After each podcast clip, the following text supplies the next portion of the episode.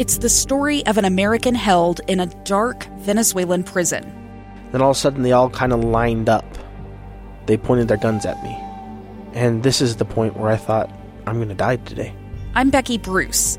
I spent a year working on Hope in Darkness, which now has more than 2 million downloads. Find it on kslpodcast.com or wherever you listen to podcasts.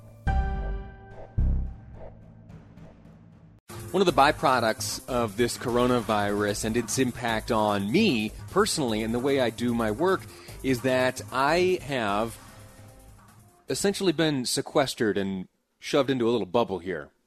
This guest bedroom of mine, from whence I've been broadcasting for the past number of months, uh, really is my whole life these days. I both you know, due to the nature of the virus itself and the guidelines and the protocols and such, I, I, I don't interact face to face with many people. And that may be the case for you as well. What it has done for me is that uh, all of the things uh, that I, I, talk to you about, they come from, uh, you know, either phone calls uh, or uh, text messages or information that's delivered to me by certain individuals. I will uh, exchange emails to get info and insight on the, the various things we discuss on this program. And it has uh, become less and less the routine for me to be out and about witnessing with my own eyes what is happening uh, in this community. And it breaks my heart. And it is one of the reasons I am so angry with this coronavirus. But last night that changed. Last night I was able to see some of the great goodness that has come about in the midst of this coronavirus. I was also last night able to see some of the great and heartbreaking need that has come as a result of this coronavirus. I'm talking about the program called Farmers Feeding Utah. It, uh, it, it works very simply. In Utah and in this region of the country, there are many farmers who have been producing and producing and producing, and due to supply chain disruptions and other problems which have come about as a result of the coronavirus, those farmers have seen their produce go to waste. They have had to quite literally dump milk out in some instances and left other food to go to rot. That's one side of the coin. On the other side, there are those individuals which have been without work for some time now and as you and I know very well, sometimes the margins can get pretty thin. And it gets difficult to absorb challenges. What I'm getting at is that the coronavirus, for many, has made it difficult to fill the pantries and fill their bellies. There's one need. Now, what if a group were to step into the in the middle there and somehow connect those farmers with produce with the Utahns with hunger and let the food produced by those farmers satisfy the hunger of those Utahns. Well, Utah Farmers Feeding Utah has done just that. And on the line now with me is uh, the man behind it all, the Farm Bureau of Utah president, uh, Ron Gibson, a good friend of mine. Mr. Gibson, sir, how are you? Doing good. How are you, Lee? I'm well. Uh, tell me how things went yesterday. You uh, had another one of these miracle events where you were handing out food uh, to those in need. It was an amazing experience. There was so much food there, and at first I thought, "Oh my heck, will we ever be able to give this away tonight?" And boy, I'll tell you what, those cars started to come, and they came and came and came, and and you know, I just stood there. We had a bunch of volunteers and it was so neat. And for me, just to watch the expression on people's faces as they were able to get all that awesome meat and fresh corn on the cob and fresh cherries from down in Santaquin and garlic from one of our farmers up in Davis County and you know hamburger from from one of our farmers up in Box Elder County um cheese from from Heber Valley cheese up in up in Midway. I mean, it was just so amazing that all come together, and I was just so happy to be a part of it. It was so cool.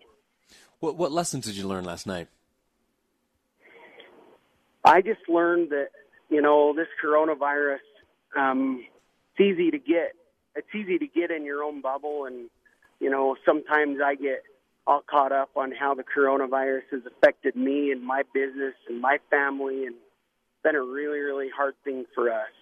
But last night, as I was able to watch those people come through those lines, you know, my heart just broke for so many of those people. You know, this is really a, a tough time in our country. This is a tough thing that we're going through. And this one lady came through and she had four or five kids in her in her minivan and she just had tears in her eyes.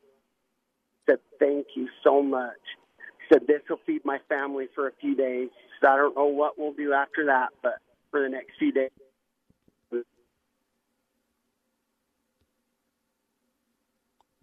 Our you connect- know, experience. Yeah. Our, our connection is poor, and I apologize uh, for that. Uh, what's next for uh, Farmers Feeding Utah? Do you have more of these uh, miracle events planned?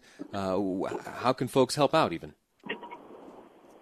Well, we have a we have another miracle project that we're working on right now. We haven't got it all set up yet, um, but we're going to make that announcement in the next week or so.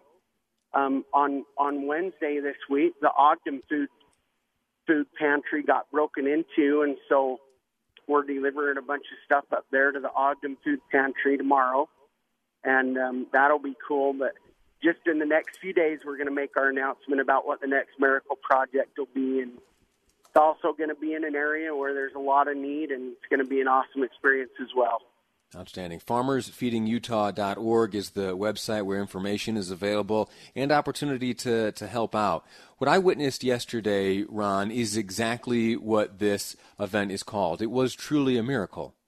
I can't thank you enough for allowing me the opportunity just to stand on the sidelines and see uh, the, those countless people. I think 1,200 uh, some odd people came through the lines and were on the receiving end Yep. of that food. And you described that, that one woman with tears in her eyes, uh, with kids in the back, uh, letting you know that uh, the work being done there was going to allow that family to eat. That was one of countless hundreds of examples of the same type of need being satisfied. And it, it, it's heartbreaking, but it is also encouraging. Uh, we live in a special place here in Utah. And to know that there are people like you and your organization uh, who can quite literally uh, bring health and happiness to, to those folks in need, uh, I, I'm humbled to, to know you, and I was humbled last night to be there and to witness it all. So thank you uh, for what you're doing, and please keep it up. Thank you so much. It was awesome to see you last night. Have a good day. All right, you do the same. I, I don't mean to go on and on about this, but uh, it, it, it struck me last night as I saw, and I know the woman he's referring to there, as she came through, uh, it, it, was a face full of tears, uh, tears of both humility and joy and relief. Because this coronavirus, it is absolutely no joke. It is no joke and its devastating impact is being continually felt. And it's not just in uh, those who are suffering from the virus, but it is in uh, the ramifications of all of the all the uh, preventative measures that you and I are taking. The the economy has impact, been impacted uh, so dramatically that food is scarce and that hunger is being felt in the bellies of children. And I got to see last night uh, some of those uh, bellies uh, get full. It was a wonderful, beautiful thing. I want to talk to you a little more about service, some of my uh, additional observations from last night. I also want to share with you some words uh, from George W. Bush on this very issue of serving and serving in the face of trying times. That's coming up next on Live Mic. I'm Lee Lonsberry, and this is KSL News Radio. Welcome back. Final segment of today's episode of Live Mic, episode number 155. We've covered a lot of ground today. We have heard uh, much from Attorney General William Barr as he testified before a House Judiciary Committee hearing this morning, where uh, it was no holds barred, if I'm honest. Uh, and you'll see countless headlines uh, stemming from this back and forth uh, this morning, uh, which lasted well into the afternoon. Uh, but as you as you consume the coverage and as you think back on uh, today's episode of Live Mic, and as you go uh, later on to listen to the podcast, I want you to pay particular attention to the opening statements made by William Barr. You see, in the opening statements, and you may disagree with this if your politics or this way or that way, but uh, the, the opening statements uh, in hearings such as this are the opportunity for the witness to deliver uh, remarks and attitudes and facts and findings uh, without without the interruption of the members of Congress. It is their opportunity to give their full presentation. And because they do so in a public setting, it's of course available for scrutiny. And for legal minds like William Barr, he knows that that scrutiny will be intense. And so everything that he presented this morning, in my humble opinion, uh, was was strong, was well thought out, and it was appropriate. And uh, because this is an opinion show, and I'm free to share with you my opinions, whatever they may be, I agree 100% with the attitudes presented by uh, William Barr. Law and order must be upheld in this country. Law and order must be upheld. There are there are legitimate grievances held by uh, those who are protesting the ones who are doing so peacefully with sincere intent. But much of that behavior and much of the message shared by those peaceful protesters has been hijacked by ne'er do wells, by those who are now uh, burning courthouses in Portland. That's federal property. William Barr defends the president's deploying of federal agents to protect that federal property, and I do as well. So go back and listen to that. Go back and listen to the opening statements, as well as all the back and forth that took place between uh, William Barr and the other members of Congress. That, uh, for me, is an important part of today's program, and an important part of the news of this day. We're going to take a step away from that for a moment, and in the last few minutes here on today's episode of this program, I want to talk to you more about what I was able to witness last night. Uh, last night, you heard just before the commercial break, a conversation I had with Ron Gibson, he with Farmers Feeding Utah. This is that program uh, that connects the, the produce of Utah farmers with the needy, those here in Utah who uh, don't have enough money for food right now. Uh, and it was a beautiful thing. I got to witness it last night. But it instilled in me something much more profound uh, than just a nice, uh, feel good uh, service project. It instilled in me the reality that no one is immune from hardship.